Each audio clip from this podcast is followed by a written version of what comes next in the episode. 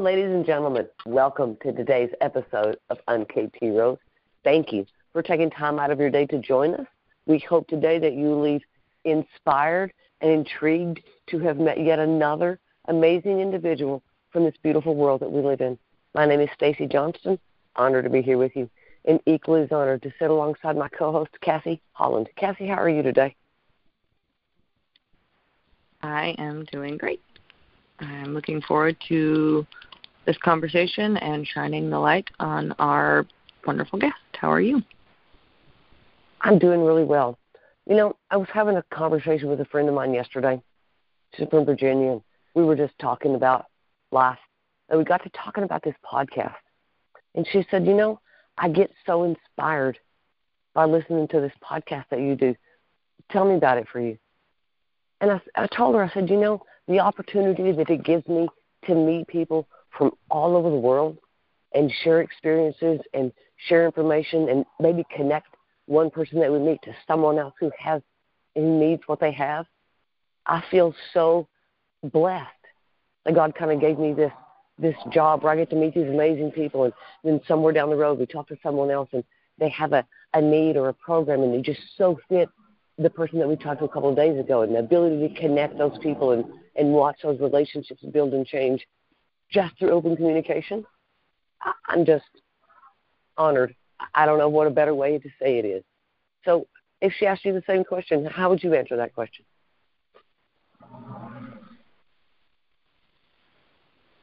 You know, it gives me the opportunity, you know, and I think that I've referenced this before, right, when my kids were old enough to go to school, I decided to homeschool them because I wanted to be in control of what they learn, right? I want to be, but as I take that role on, it's my obligation to teach them from all sides. So meeting these people and hearing their stories and learning their wisdom and hearing what they have to offer just makes that much easier. Brings a different perspective, doesn't it? I love that. I love the way that you see the incorporation in how you teach your children. That's so important. You know, that I love that concept that you have of teaching them from all sides. I think that's so important. Well, let's get the show on the road today. We have a lady joining us all the way from Jerusalem, Israel, and we are honored to have her with us. So without further ado, ladies and gentlemen, Miss Marjorie Haddad, welcome. Shalom. How are you? We're beautiful. Thank you so much for joining us today. So how about you kick us off? Tell us, who is Marjorie? What do you do? How come you do that? And how can people connect with you? Well, Marjorie is my formal name, but I go by Marjorie because I'm not so formal. I take myself, I take the job very seriously, but I don't take myself too seriously. I like to have a good time and laugh all the time. So everybody just call me Margie, and it's nice to meet you. And I have been in public relations for 30 years now. I'm a public relations expert, and my specialty is in medical PR. I'm also the proud mom of 3 amazing grown kids. One is 26, 23, and 18. And I recently started a new movement called the PR Parenting Movement, which ultimately is intended to inspire positivity and light and good communication skills to make the world a better place in the long term, so that people will be PR parenting for years to come and hopefully generations to come.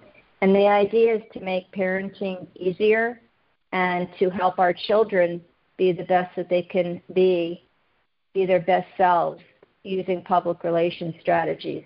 And I wrote a book called The Power of PR Parenting, How to Raise Confident, Resilient, and Successful Children Using Public Relations Strategies, which, ladies, just went on pre-order on Amazon, and it hit #1 in multiple categories. So nice. That's kind of an exciting thing. Yeah. It comes out actually on April 4th. So basically like another month.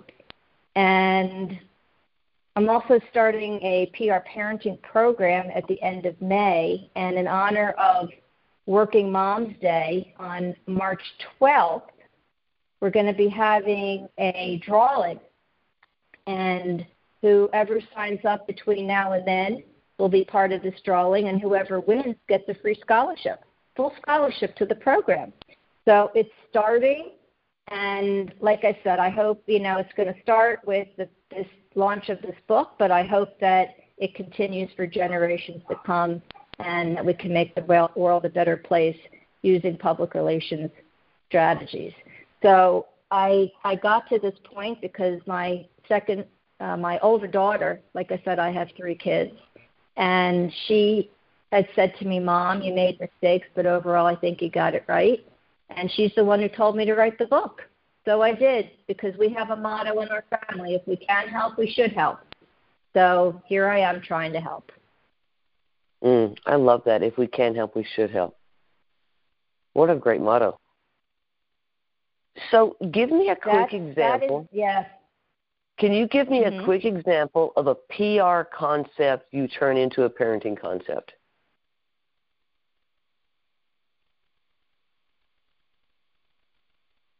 Give me an example so our listeners can understand. What do you mean by using PR in parenting? Building self-esteem. In work, we are constantly sharing feedback with our clients in such a way that we can inspire them to receive the feedback positively and to improve, because there's no such thing as the perfect first draft. There's no such thing as the perfect first run. And if we can teach our children the same thing, then when they get feedback, they will receive it as it is intended to help improve whatever it is that they're doing. And they won't see it as a criticism. And then that way you can build resilience. You can build self-esteem, because every time you do it again, you're going to get better and better. And you do it with positivity and with love and kindness, so that they feel good about themselves throughout the process and the journey. It's very similar to what we do at work, and if you can bring that skill set home and that strategy home, then you're going to watch your kids soar ultimately. Beautiful. Cassie, as a homeschool mom and raising 3 small kids. I love it. Cassie, as a homeschool mom and raising 3 small kids, how does that resonate with you? I think that's a brilliant concept. Right, and relating lessons like that to everyday situations, that's why I appreciate stuff like that so much, right? Because I remember when I was in school and they had the character counts, right? And it was be responsible and be blah, blah, blah. But there was never any here it is, real life example. Here's how you put this to use when you're 5 and when you're 40. Right? So I appreciate that. I appreciate that concept. I'm so glad you like that. Let's take it an extra step. When you edit your child, no matter what they're working on, whether it's a school assignment or a job application or a letter to somebody, and you say, you know what, that's a great first draft, because all first drafts are great, and they're not meant to be perfect. They're supposed to be first drafts, to the earlier point. But then when you edit them, never edit in red. Always choose a pastel color, something soft and nice and pretty, so that by the end of your edit, the paper looks pretty. It doesn't look alarming. It's a visual way to reinforce the self-esteem and understand that everything's okay. It's only feedback to make it better. And then when they rewrite it, one, they get practice in terms of composition and spelling and content and progression of the content. but they also had this positive experience of making something really wonderful together with you. And it also helps to strengthen the bond between mother and child or mother and teacher, what have you, so that a trust is reinforced, that they know that whenever they get feedback, it's really just to help them improve. And then when they rewrite it, they see just how much they had improved. So they have the progress literally in their hands. I love that. I love that. That's a great idea. So well, it's practical. And I learned that on the job, by the way. It was one of my mentors who had taught me about the concept of color. He never edited in red. He always edited in blue. And he never made me feel like an idiot for getting something wrong, which always inspired me to want to try again. Love that. I love it. So let me ask you a different question. Throughout your journey and your travels and your, you know, between the United States and Israel and the people that you have met and the programs that you have created, what is a hero to you? And who's your hero?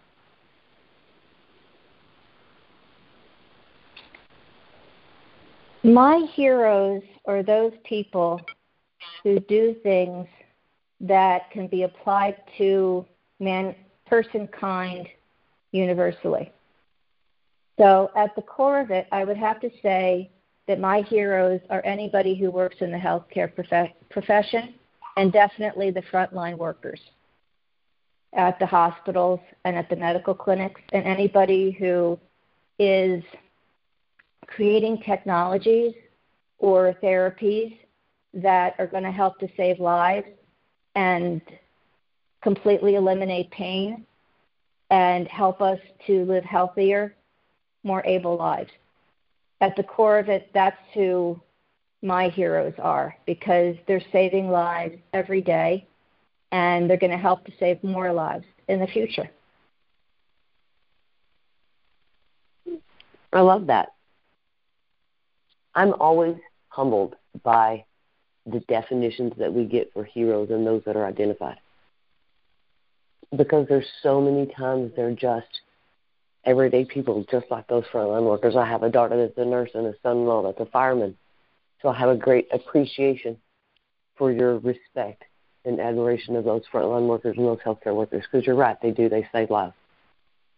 And they'll be a part of the changes that will be coming. I appreciate that. Yep, we can't do it without them. And they really put themselves on the line and put them, you know, the frontline workers put their own lives at risk to help others, but also the medical technology community is really doing their best to advance medical science to the benefit of everybody. Like I said at the top of this, that is my specialty. It's medical PR. So I'm privy to know what's in development before anybody else knows what's going on, because I learn about it literally, at the earliest stages, even at conception of idea, and then watch it develop along the way until eventually it comes to market. And it's always inspiring to watch the process and to watch the people who are so passionate about helping others that it's contagious in the most wonderful way. You know, I think that there's a level of peace that statement right there might bring to a whole lot of people that can't decide whether or not to trust the medical community. And so to hear someone from underneath say, I'm watching positive things happen, that's going to be encouraging for lots of people. Oh, my goodness. I mean, the things that are in clinical trials right now or about to go into clinical trials right now, you would be astounded by how much they're going to save people time, energy, money, aggravation, and make them feel better. I mean, just some things that have been brushed aside for years because they just didn't have the tools to fix it. The tools are literally being created. It's really outstanding. And I'm actually humbled on a daily basis by working with some of the best and brightest people in the world, who, by the way, happen to be very nice people, too, and really fun, with great senses of humor. Mm-hmm. That helps, doesn't it? And they're oh, my gosh. Well, that's a prerequisite for me to work with anybody. You have to have a sense of humor. I like it. So let me ask you another question.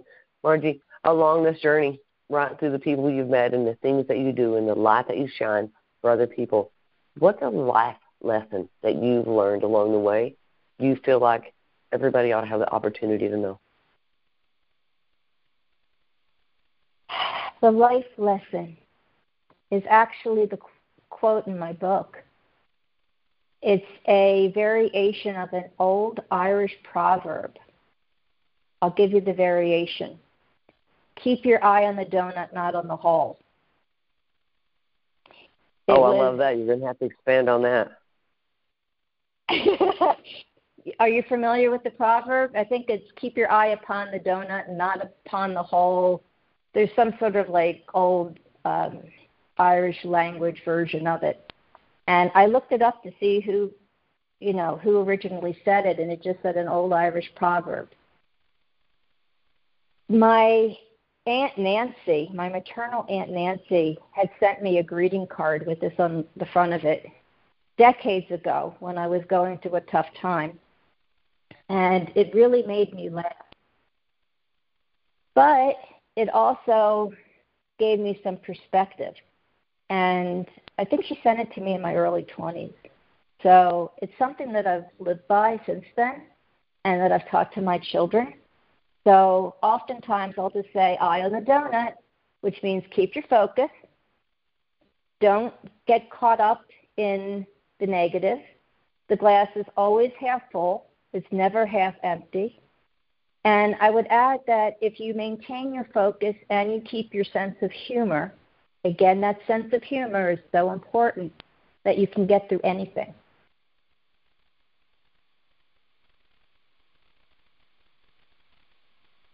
I love the fact that that's so profound and so simple at the same time. I was going to say, my kids will love that one.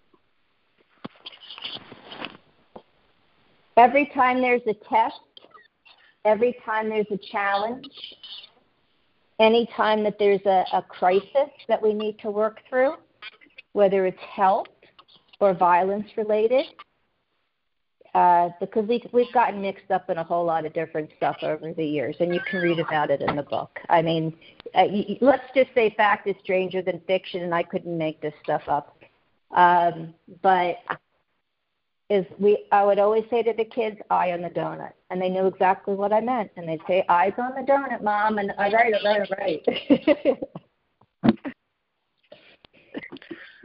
I love that.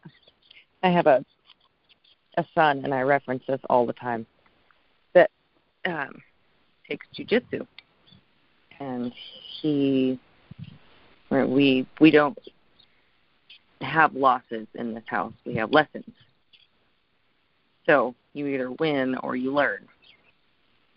And I feel like the donut concept goes right along with that. I love that. So, absolutely. Yeah, most definitely. If you had a one-liner of advice or wisdom to put on a T-shirt, what would it say?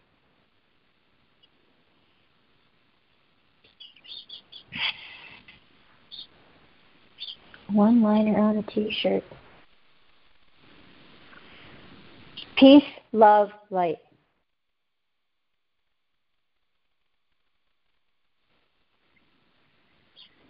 Beautiful. Can you expand on that, please?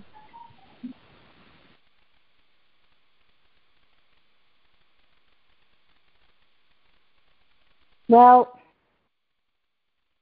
I wish everybody peace. and all that that means. Bring light and have lots of love. I think that's the equation for a really joyful, happy life. You know, it's kind of interesting because, may I have your permission just to talk about the cover of the book for just a moment, because this lends itself to it.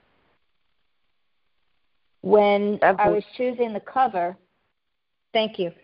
When I was choosing the cover, I wanted The Power of PR Parenting to speak to all parents, wherever they are, worldwide, no matter what their community, no matter what their background.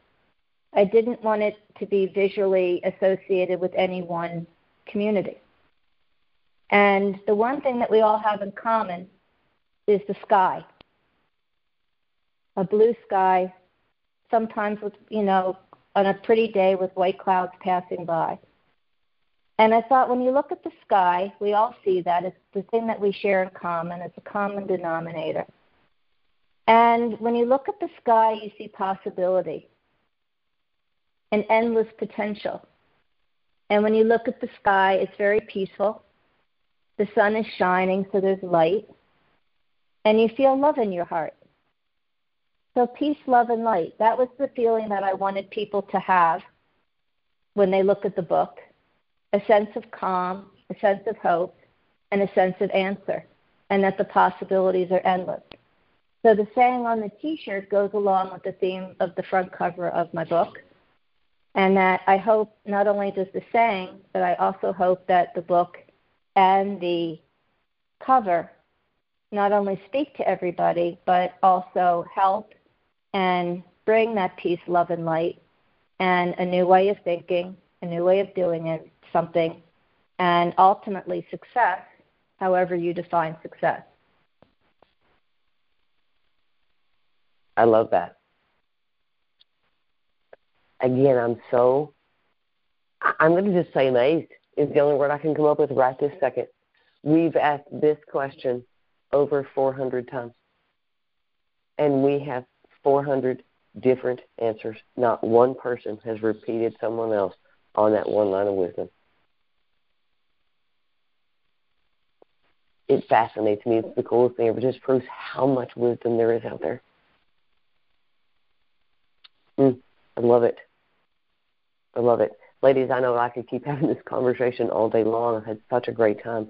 But with respect to you and the end of your evening, Margie, and the respect to our audience, we are going to have to find that place to wind down.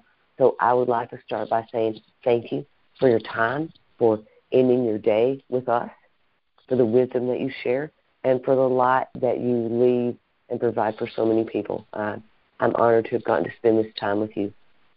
Cassie, how would you like to leave our audience today?